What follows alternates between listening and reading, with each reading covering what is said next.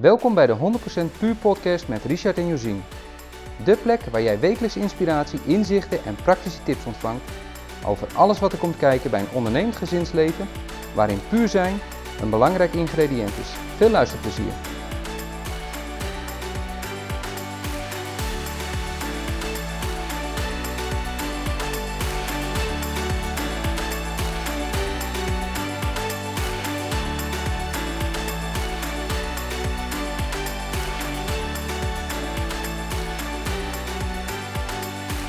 Nou, daar zitten we dan weer op de bank voor een aflevering over het onderwerp. Onderwijs. Ja, onderwijs en dat in de vakantie. Terwijl we dit opnemen is het namelijk schoolvakantie. Ideaal moment toch om er eens even over te hebben. Nou ja, dat, dat ligt eraan. Sommige mensen willen in de vakantie helemaal niks te maken hebben met school. Ja, oké. Maar is onderwijs dan alleen met school? Heeft het alleen met school te maken? Voor mij niet, maar ik denk voor een hele hoop mensen wel. Voor een hele jaar, eh, onderwijs wordt heel gauw gekoppeld aan school. Dat Ja. snap ik. Maar voor ons betekent dat niet. Ehm, alleen school, toch? Nee, ik geloof dat je een leven lang kan leren. En onderwijs is daar natuurlijk een belangrijk onderdeel van. En het is natuurlijk wel zo dat je, als jij onderwijs wil krijgen, dat je dat in de eerste beginsel via school krijgt. Ja, mijn eerste associatie toen wij deze podcast gingen opnemen was ook inderdaad van onderwijs school. Ja. Dus we gaan het eens lekker over school hebben. En dus ik vroeg me ook af, waar komt het woord onderwijs vandaan? Toch? Ja, nou, de, de associatie die ik had, de associatie die ik had was onderwijzen. Dus het gaf een beetje aan van onder naar boven. Oftewel eenrichtingsverkeer. Dat was de associatie die ik had. Oh, oké. Snap je wat ik bedoel? Ja, maar zo had ik er nog niet tegen aangekeken. Wa- Wat was jouw eh, blik er dan op? Onderwijs is voor mij gewoon iemand wijzer maken. Ja? Maar inderdaad, school, het schoolsysteem, daar associeer ik het wel een beetje mee. Ja, en daar zat ik dus met onderwijs, eenrichtingsverkeer en wijzen op. Maar klopte dat met wat jij... Nee, wat ik vond niet. Gelukkig niet. Nou, vertel. Onder staat op ondersteuning. Ja, Dus ondersteuning komt een beetje bij onderrichten vandaan. Richten is wijzen. ja. Dus ondersteunen, de richting wijzen waar iemand, op, waar, het, waar iemand naartoe wil. Ja, dat is op zich logisch, want dat is natuurlijk de bedoeling met het onderwijs. Dat je iemand een richting laat zien, denk ik. En dan kijkt of diegene die kant ook op gaat. Ja, dat is één van de betekenissen. Maar je kan ook iemand hebben die een bepaalde richting op wil. Ja, En hoe kun jij dus iemand ondersteunen om hem zelf die richting op te laten gaan? Ja, het is wel een beetje. Dus eigenlijk betekent het woord onderwijs toch wel wat wij ook wel graag zouden zien in het huidige onderwijssysteem. Zeg ik dat goed? Dat je mensen dus de weg wijst en ze ondersteunt daarin, maar ze niet eh, in een keurslijf drukt van het, moet een het is alleen maar goed op die manier. Nee, nou ben ik zo op zich niet zo'n systeemdenker. Nee, wij allebei niet. Dat is misschien een manco. maar het onderwijssysteem, zoals wij dat kennen in Nederland, is natuurlijk wel ehm, gebaseerd op bepaalde pijlers. En nou moet ik zeggen dat ik dat wel de afgelopen jaren aardig de, de goede kant op zie veranderen. Dat is natuurlijk mijn persoonlijke mening. En daar bedoel ik dan mee dat er meer ruimte komt voor inderdaad, waar is een leerling of een student, waar staat die echt voor open? En waar liggen de kwaliteiten van iemand? En ga je daar ook aan die knoppen draaien om iemand dus zeg maar te motiveren om ook te kunnen leren, zeg maar. Vanuitgaan dat iedereen intrinsiek gemotiveerd is om te leren. Ja, maar dat was natuurlijk, als je dat bekijkt met eh, vroeger was het gewoon, je zit in een schoolbank en je leert iets. Je krijgt allemaal exact dezelfde les. Op hetzelfde tempo dien je dat allemaal te volgen. En het liefst ook te begrijpen. En dat is natuurlijk nooit zo geweest, dat dat zo werkt. Want als je een groep mensen bij elkaar zet, nou jonge kinderen zijn of volwassenen, dan heeft iedereen zijn eigen voorkeursmethode hoe die leert, maar ook waar je interesses liggen. Ja. En op de basisschool is dat natuurlijk zo dat je gewoon een bepaald curriculum hebt. Eh, is het, heb je het over een volwassenopleiding, dan heb je denk ik al veel sneller dat het in iemand zijn interessegebied ligt. Want dan kies jij bewust voor een bepaalde opleiding. Als het goed is wel, ja. Ja, daar ga ik even gemakshalve vanuit, hè? Ja. Maar goed, eh, het huidige onderwijssysteem, wat, wat is jouw visie daarop, Richard? Het huidige onderwijssysteem is voor mij ouderwets. Oké, hoe komt dat? Kan ik gewoon met één woord, eh, woord zeggen. Ehm, ik denk dat het huidige onderwijssysteem nog steeds geënt is ehm, op bepaalde resultaten halen. Ja, dus er moet een bepaald resultaat uitkomen, dan pas is het onderwijs geslaagd. Bedoel je dat? Ja, daar hangt zoveel af van het resultaat. Van het diploma, welk niveau ga je naartoe? Dus het is niet geënt op per se inzet. Doe jij je best ergens voor, maar het is geënt op het resultaat. Bedoel je dat ja, als het resultaat goed is, dan heeft iemand kennelijk pas zijn best gedaan? Nou ja, ons onderwijssysteem is echt geënt end op het is goed of het is fout. Ja. En, en dit is de weg naar Rome, terwijl er meerdere wegen naar Rome zijn. Nou, en dat is nou net wel het stukje waarin ik bedoel dat ik in de laatste jaren wel een lichte verandering heb gezien. Tenminste op de basisscholen. En ik baseer het puur op natuurlijk onze eigen kinderen. Die oudste twee, die hebben de basisschool helemaal doorlopen. En uh, voor een groot gedeelte de oudste ook de middelbare school. Een derde middelbare school, bedenk ik met terwijl ik dit zeg. O jee. Vier jaar tijd. Maar... Uh, Gaan we dit even gelijk rectificeren? Het heeft niet te maken met dat hij er iedere keer van afgestuurd is, anders krijgen we dat natuurlijk. Nee, dit Nee. heeft bepaalde keuzes met, eh, met zijn doel. oorzaak en gevolg ook wel. Komen we misschien nog op. Maar in ieder geval, ik zie daar wel een beweging in. In de zin van dat ze in een bepaalde klasstructuur toch proberen te kunnen beantwoorden aan de individuele behoeften van een leerling. Ja, ik denk dat de docenten daar ook veel meer voor openstaan. Maar de kwaliteit van onderwijs is in mijn optiek wel eh, direct verbonden met de kwaliteit van de docent. Ja, maar dat is, ja, dat zeg ik ook altijd in het kinderdagverblijf. De kwaliteit van mijn opvang, dat, dat zijn je mensen. Ja. En dat is bij jou, denk ik, in, net zo goed in het politiewerk was dat ook al zo. Altijd. Kwaliteit is die diener op straat die capabel is eh, of niet. Het is de mens die het verschil maakt. Ja, ja, dat zullen we zeggen of dat over tien jaar nog zo is met de hele AI. eh, En dan nog is het de mens die het verschil maakt. Het is de mens die de vraag stelt. denk ik ook. Ik hoop dat dat zo blijft. Maar goed, in het huidige onderwijssysteem zeg jij dus in één woord dat is verouderd. Ja. Of nee, ouderwets zijn je geloof ik. Ja. Maakt dat dan ook een verschil voor jou met hoe je daarnaar kijkt? In de zin van hoe je daar je kinderen in kan ondersteunen, zelf als ouder? Jazeker. Ik denk dat, eh, ja, weet je, Sven die is regelmatig thuisgekomen met zijn aardrijkskundelijstjes. Je de ouderwetse topo. In de topo of topografie, lekker erin stampen en stampen en stampen. En dan een 10 halen en drie dagen later niet meer weten waar het over gaat. Ja, en toch vind ik een beetje topografische kennis niet verkeerd. Van het land waarin je je begeeft, Nederland. En dat je weet ergens in welke hoek bijvoorbeeld een ander land van de wereld ligt. 100% mee eens. Maar dan is het niet zo dat, dat is dus mijn probleem met het onderwijssysteem, nu je dat dan toch al aanraakt, over het stukje dat je bepaalde kennisoverdracht hebt. En als jouw interesse daar niet ligt, dan is dat er dus heel veel algemene kennis die overgedragen wordt, waarvan je je ook nog maar kan afvragen in hoeverre dat feitelijk juist is. Want neem de geschiedenislessen, dat is toch ook wel duidelijk geworden. Het is allemaal door de ogen van de geschiedschrijver. En dat is de overwinnaar. Juist. Dus eh, in hoeverre dat nou ja, feitelijk klopt, voor diegene wel. Maar al dat soort informatie en die kennis, die wordt op school over jou heen gestrooid als leerling. Terwijl ik heb vaak gedacht, toen ik van school af was, maar 80% van die kennis gebruik je nooit meer. Nee. Dat vond ik zo, dat besef vond ik zo zonde van mijn tijd. Nou, er staat wel een heel leuk voorbeeld. Think and Grow Rich, daar wordt over geschreven over Henry Ford. Dat is een boek trouwens, even een voor de luisteraars. Eh, Henry Ford en dat verhaal wat daarin staat, dat, dat gaat over dat hij op een gegeven moment ignorant genoemd wordt. Ehm, ik weet even niet de juiste vertaling in het Nederlands. Kijk even naar jou. Ja, dat ignorant is een beetje, Hoogmoedig. ja, zo van dat kan, het kan me niet schelen. Ja, en dat werd, daar was hij het eigenlijk niet mee eens. En hij liet het voor de rechter komen. En de rechter, eh, de advocaten van de tegenstander, die gooiden allemaal he- of, eh, reguliere feiten gooiden ze, eh, over tafel. Van weet je wanneer Amerika is ontstaan? Weet je dit? Weet je dat? Weet je zus? Weet je zo? En na twee dagen ongeveer van die vragen over zijn oren gehad hebben, toen zei hij, luister meneer, ik bezit een bureau met allemaal knoppen erop. Als ik iets van deze dingen wil weten, dan druk ik een knopje en dan komen de mensen die ervoor geleerd hebben, die komen naar mij toe. De kennis die ik tot mij wil nemen, is de kennis die ertoe doet. Hoe kan ik auto's maken? En dat is die specifieke kennis. Hij had een specifieke is een interesse. specifiek doel. Ja, Maar dat specifieke doel, dat werd dus verward hier in dit geval met hoogmoed. Iemand is hoogmoedig, want die wil niet aan de norm, de reguliere norm meedoen. ja precies. Hij, hij wil niet de interesse tonen die wij verwachten. Ja, opgevoed worden in de maatschappij. Ja, vraag ik me af of je dat zo kan zeggen. Maar het is natuurlijk wel zo dat heel vaak als jij iets doet wat buiten het algemene plaatje valt, dus jij bent anders dan jouw klasgenoten, dan de groep, ja, dan wordt daar al, al gauw een stempel aan gehangen. Ja, en dat denk ik dat dat in de hedendaagse onderwijssysteem veel meer is. Veel meer stempels bedoel je? Je komt niet mee, dus Dus je hebt een stempel. ja, nou ja, dat is misschien wel weer een hele andere discussie, want waar komt dat natuurlijk allemaal weer vandaan? En hoe kun je dat misschien wel voorkomen? Maar ik denk dat die, die stempeltjes, om het zo te noemen, in eh, het huidige onderwijssysteem gebracht zijn, omdat je, nou, er is besloten dat iedereen passend onderwijs moet hebben eigenlijk. Hè? En dat maakt het natuurlijk in een reguliere groep kinderen, als jij een klas van 30 kinderen hebt en jij moet daar ehm, voor iedereen het zijn eigen aanbod zeg maar aanbieden, eh, dat lijkt mij uh, verrekte lastig. Het is natuurlijk veel makkelijker om klassikaal iets te kunnen doen. En het hangt heel erg van de leerkracht natuurlijk af in hoeverre kan je ook aan die wensen voldoen. En als er dan een stempeltje op zit, even heel zwart-wit gezegd, maakt dat het voor de leerkracht iets makkelijker, want dan kun je bijvoorbeeld externe hulp inschakelen. Ja, en daar, daar worden ook gelden aan gehangen. Heel veel geld gaat daar naartoe.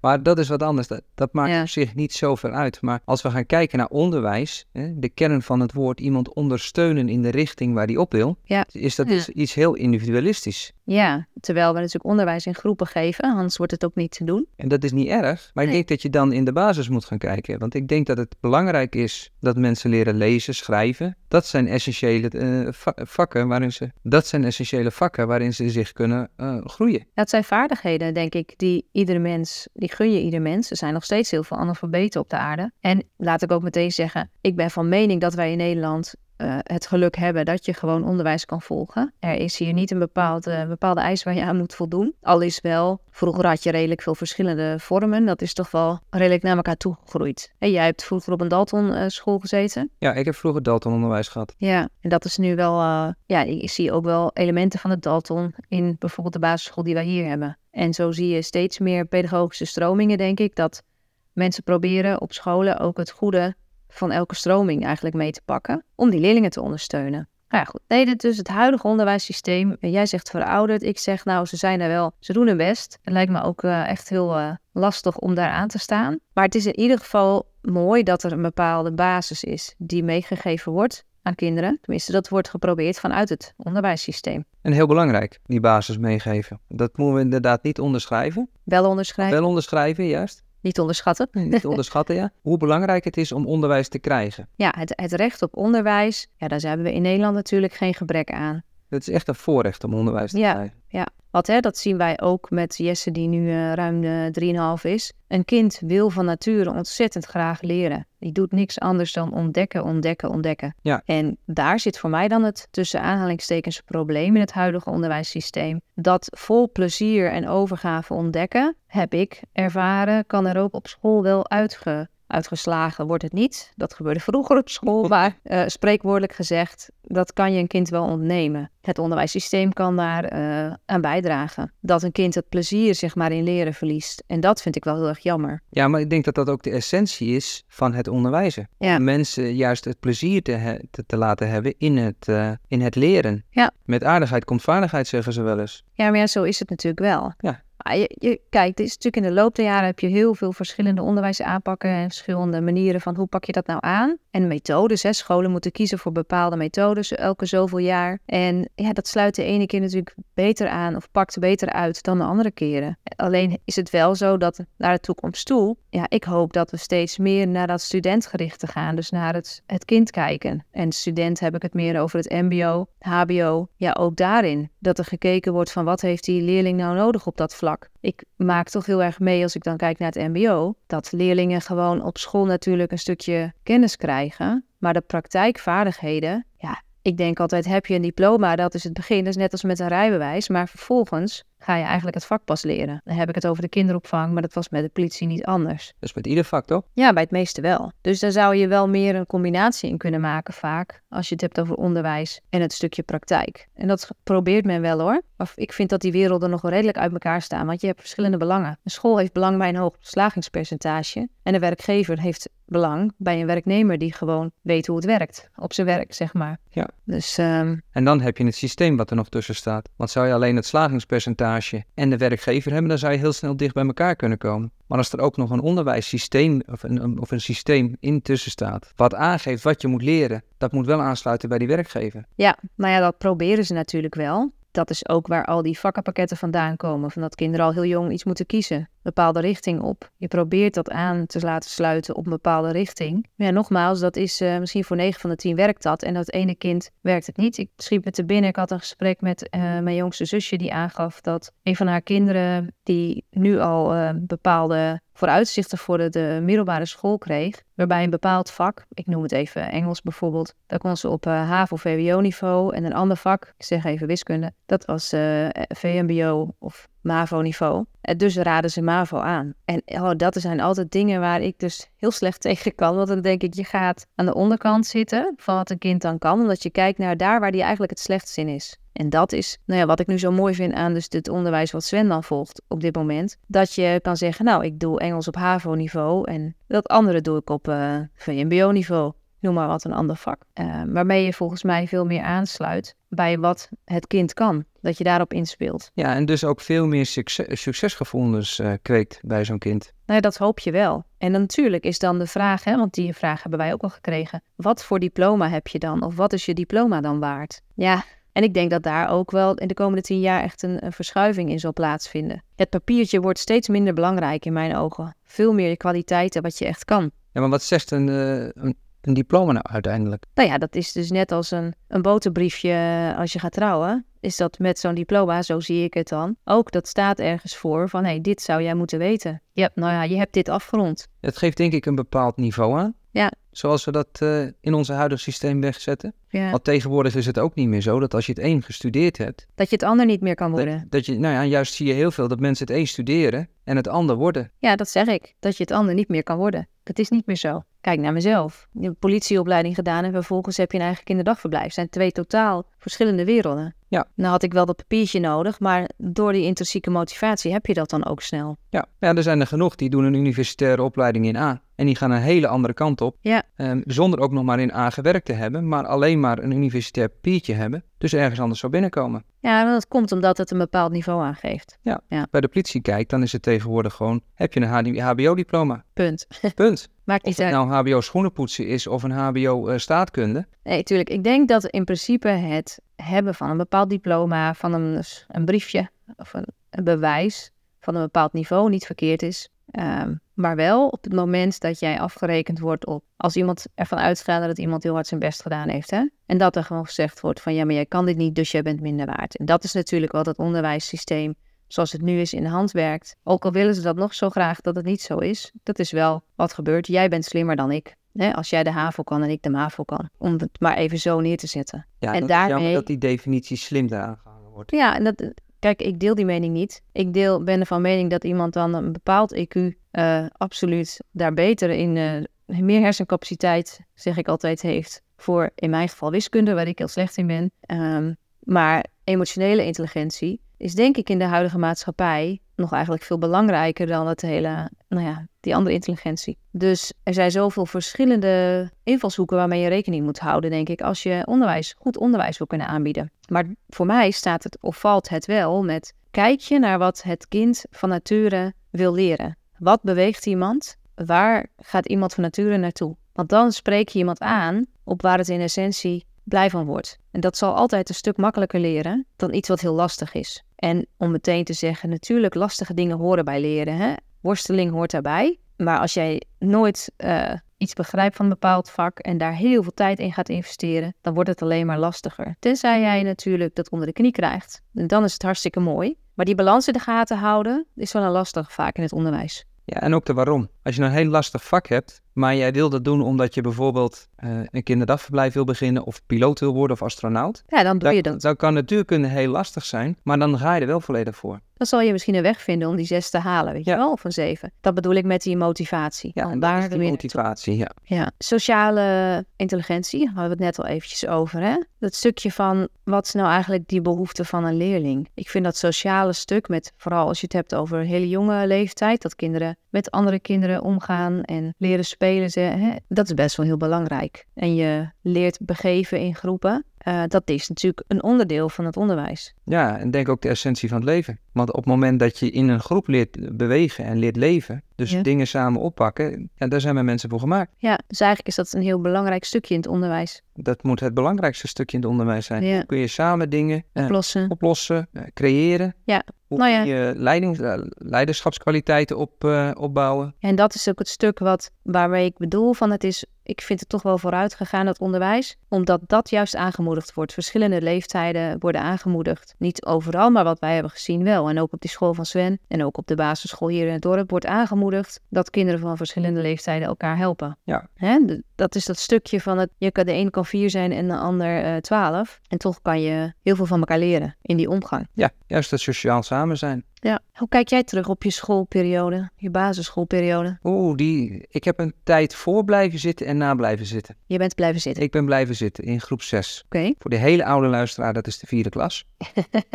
vertel, hoe kwam dat? Ehm, nou, ik ben gewoon veel te vroeg ben ik, eh, het schoolsysteem ingegaan. Ik had nog een jaar langer moeten kleuteren. Dus dat heb je in groep 6 gedaan. Dat heb ik, eh, nou, dat heb ik al die jaren gedaan. En in groep 6 mocht ik eindelijk beginnen met, eh, met het echte schoolwerk.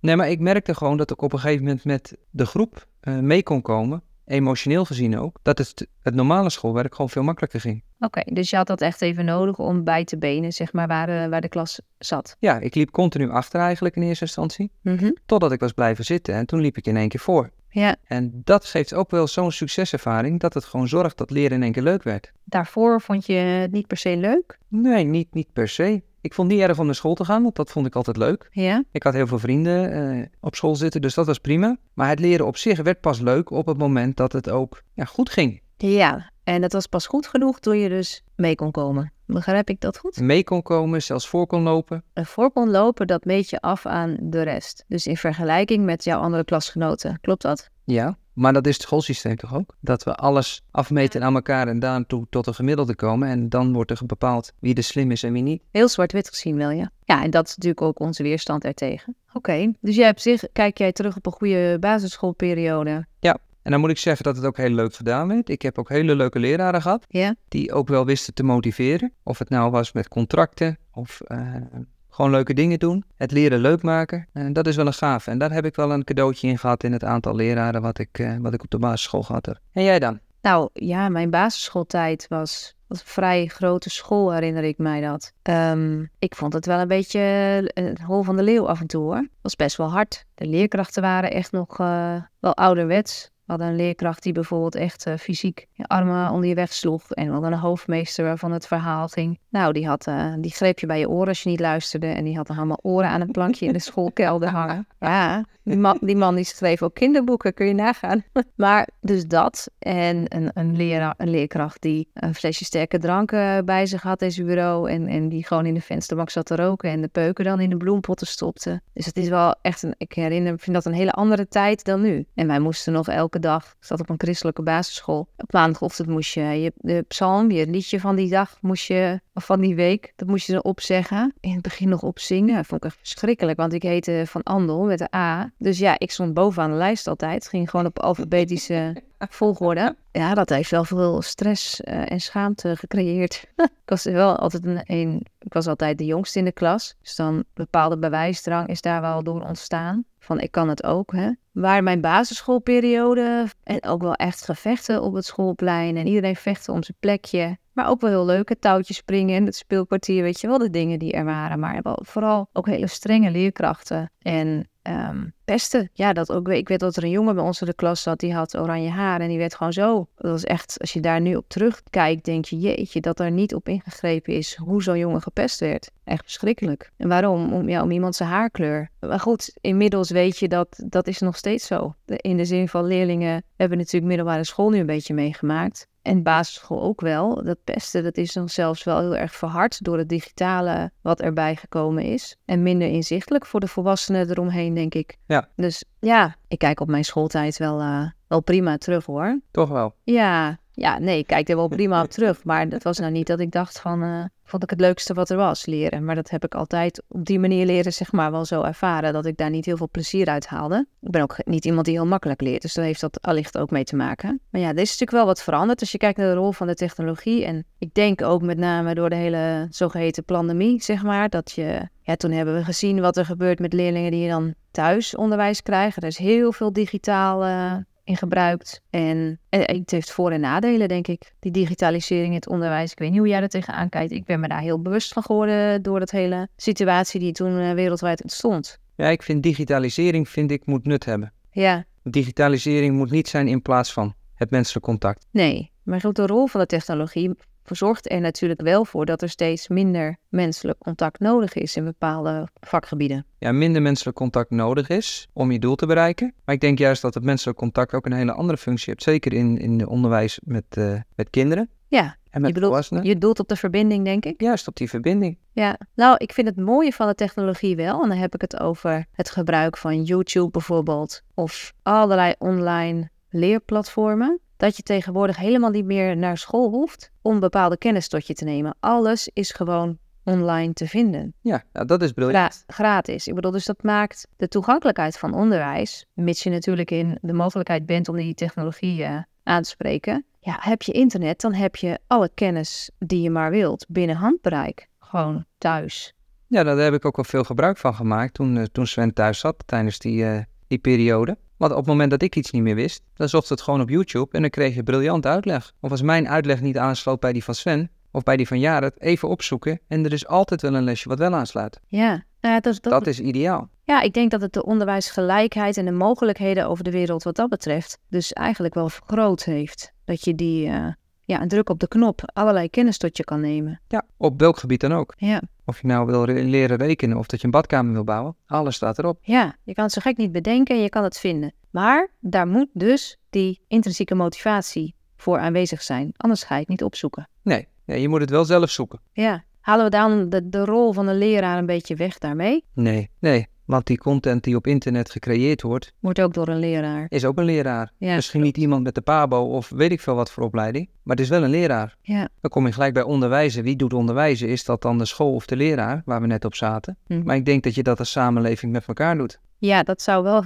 zo mooi zijn. Dat is natuurlijk ook die uitspraak van dat het dus niet... eh, dat het een heel dorp nodig heeft om iets- op te voeden. It takes a village to raise a child. Ik heb geen idee wie dat gezegd heeft, maar het is wel zo'n beroemde uitspraak. En ja, doordat je andere kant van die technologie is natuurlijk het juist het individualisme vergroot. Mensen hebben minder iemand anders nodig om iets te leren. Ik zoek het zelf wel op, weet je wel. Dat je daardoor minder met elkaar, met z'n allen iets doet. Maar goed, ik denk al met al dat het een enorme vooruitgang is. Dat je zo'n gigantisch aanbod en verbreding van je kennis kan hebben. Door die ja, technologie die je tegenwoordig allemaal hebt. Ja, en alles kun je vinden. Ja, ook goed trouwens natuurlijk om tegenwoordig er wel bij te zeggen dat je alles kan vinden, maar dat het ook eh, allemaal door eh, een bepaalde bril bekeken wordt. Ja, en alles is te verifiëren. Of alles moet je verifiëren. Ja, nou ja, wat is nog waarheid? Hè? Dat is natuurlijk gezegd nu de, de artificial intelligence zo oprukt dat je eigenlijk alles wat vanaf 2022 gepubliceerd is, moet je je maar afvragen of dat, Wie dat gemaakt heeft. ja, is dat door een mens gemaakt of niet en is het werkelijk waar? Ja, Maar dat was voorheen natuurlijk ook. Het is niet Ja, alleen ja. artificial intelligence dat... eh,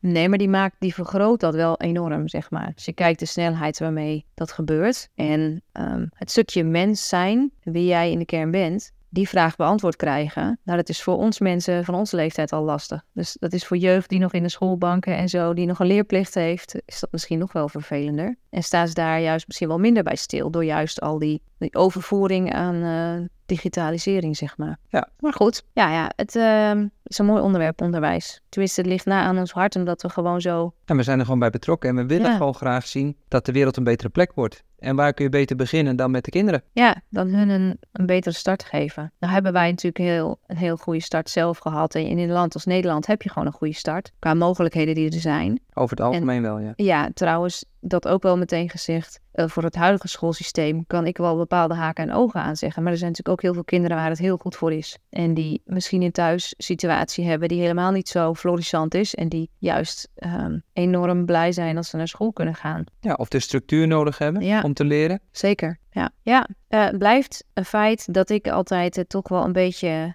bijzonder vind dat een omgeving waarin jij toestemming moet vragen of je mag gaan plassen en hè, waar veel stilgezeten wordt, ja, dat dat niet een ideale leeromgeving is, omdat wij mensen niet eh, gemaakt zijn eigenlijk daarvoor om stil te zitten. En je ziet daar ook heel veel gezondheidsproblemen natuurlijk door ontstaan op langere termijn. Maar in het onderwijs, ja, er is gewoon enorm gekort op de, het bewegen. Als je kijkt naar de gymlessen, ehm, Ja, we hadden vroeger echt een gymleraar. ja, ja. Dat, tegenwoordig moet je ook nog steeds een bepaalde bevoegdheid erbij hebben om dat te mogen doen, is mij verteld. Maar het stukje bewegen en dan ja, hoe belangrijk dat is als je ook kijkt naar de hersenontwikkeling en hoe dat werkt. Nou ja, dat is ook weer een verhaal apart. Maar dan is er nog heel veel winst te behalen, denk ik. Nou ja, en dat is verschillende soorten onderwijs. Kijk, Sven die zit dan nu op een democratische school. En ja, het is voor ons eigenlijk al een heel stukje ontscholen, om het zo maar te zeggen. Ja, ons systemen misschien. Ja, ons systemen.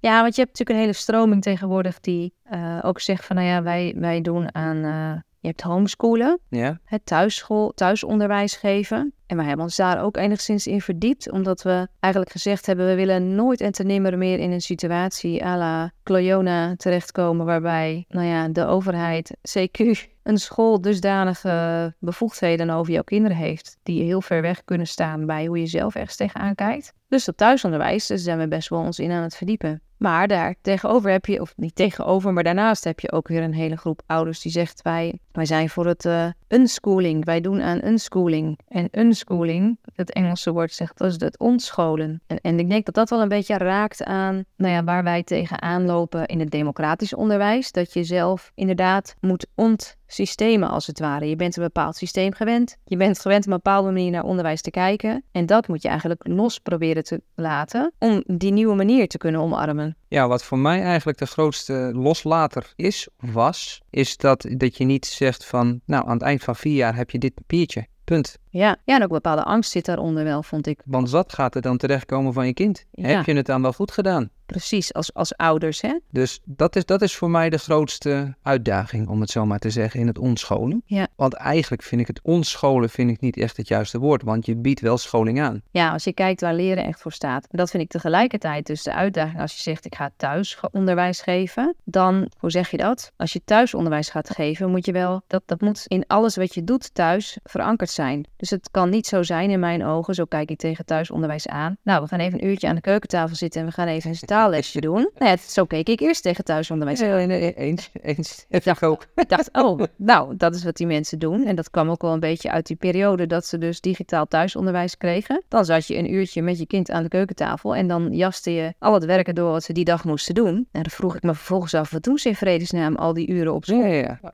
maar goed, dat heeft ermee te maken dat je 30 kinderen tegelijk hetzelfde moet laten doen, denk ik. En verschillende niveaus te maken. Maar dat is hoe ik in eerste instantie tegen thuisonderwijs aankijk. En nu denk ik, ja, was, ik vond wel een vrouw die uh, laatst op een oudere avond bij Sven op school dat heel treffend zei. Die zei van het samen te vatten. Iedereen werd gevraagd van, goh, wat neem je mee naar huis? En zij gaf aan, ja, ja, als ik het goed begrijp, dan, uh, dan werkt het tussen gewoon eigenlijk niet om er thuis een ander beleid op na te houden.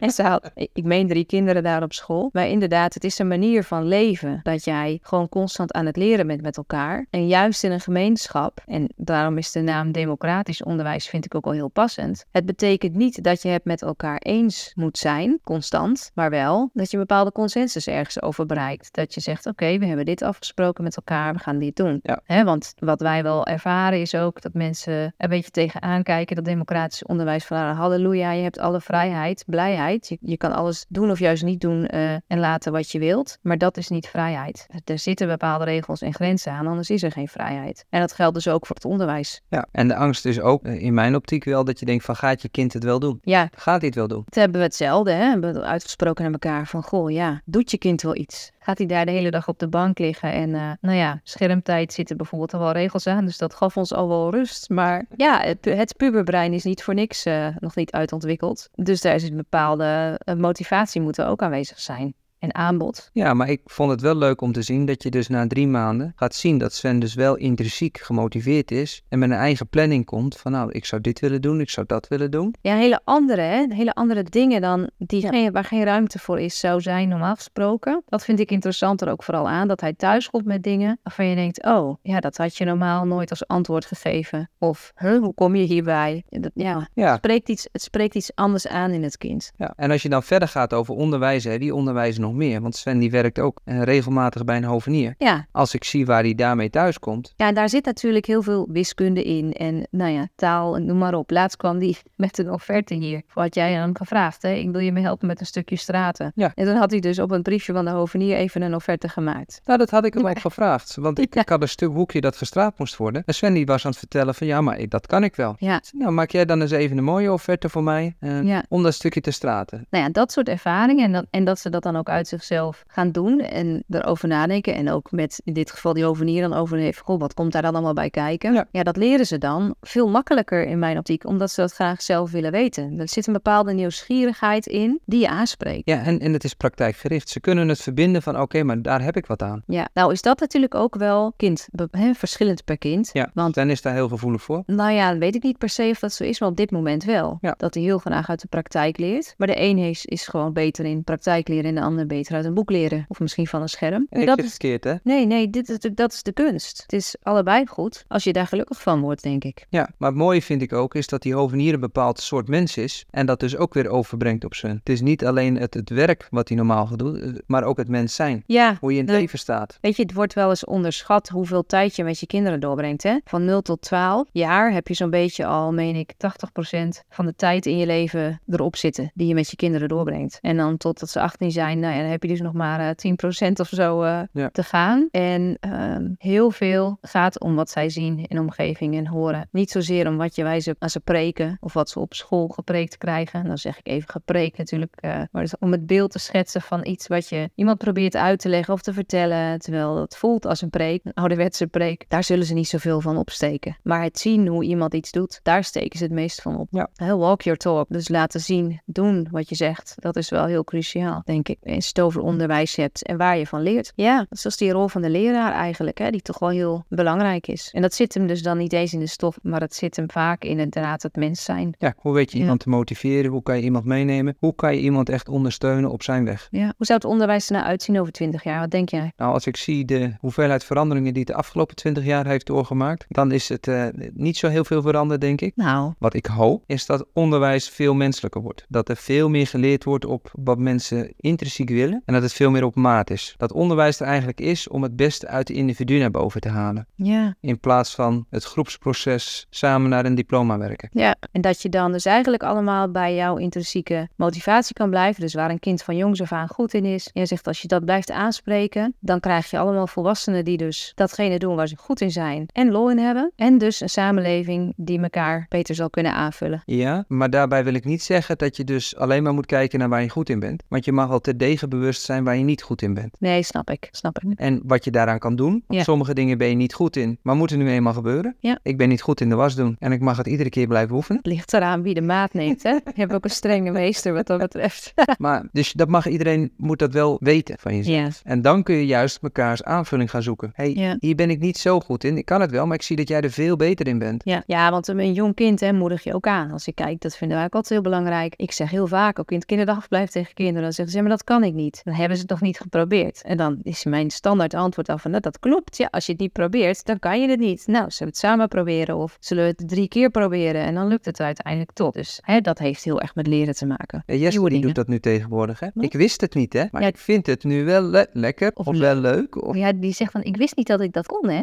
Als het dan gelukt is schattig, ja. Nou ja, over twintig jaar, ik ben heel erg nieuwsgierig daarnaar. Waar het onderwijs van onze kleinkinderen, hoe dat eruit zal zien. Ik heb echt, ik vind dat zo moeilijk in te schatten. Vooral door de komst van AI. Ik, eh, nee, ik durf niet te zeggen. En ook wat betreft het onderwijs, ja, hoe dat dus nu met Sven verder gaat. Op zijn nieuwe school. En hoe het voor het gaat. Die heeft dit jaar een examenjaar, komend schooljaar. Ben ik ook heel benieuwd naar. En wat voor keuze wij gaan maken met betrekking tot Jesse zijn, eh, zijn onderwijs, om het zo maar te zeggen. Leren lezen, leren schrijven. Het is een onderwerp wat ons wel na aan het hart staat. En waar wij ook wel ja, gewoon veel verschillende invalshoeken van hebben mogen zien de afgelopen 16 jaar, denk ik. En ook wel geregeld onze mening over hebben mogen bijstellen. Ja. Hè? En dat zullen we nog doen. Ja, tuurlijk. Ja, dat is mooi van blijven leren. Ja, Hè? we zijn blijven onderzoeken daarin. Denk ik een goede afsluiting van deze podcast.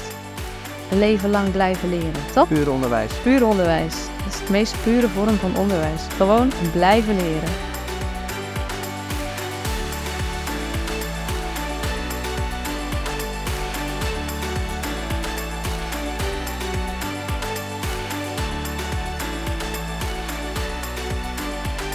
We hopen dat je iets waardevols meeneemt uit deze podcast. En zoals altijd kijken we uit naar jouw feedback. Wat heeft je geraakt? Of heb je misschien wat geleerd? We lezen het heel graag terug in een review. Dat kan je doen via de podcast-app waarmee jij luistert. Ook kan je je abonneren op onze podcast, zodat je telkens, wanneer er een nieuwe aflevering online staat, direct op de hoogte bent. Heb je tijdens het luisteren nou gedacht aan iemand die ook wel een portie puur kan gebruiken? Je kunt de podcast dan delen via social media of gewoon de link kopiëren en doorsturen. En misschien ben jij zelf zover dat je graag actie wilt ondernemen richting een 100% puur leven. Download in dat geval gratis ons stappenplan via www.pureolien.nl slash stappenplan. Dat is www.pureolien.nl schuine streep naar voren S-T-A-P-P-E-N-P-L-A-N. Tot de volgende keer.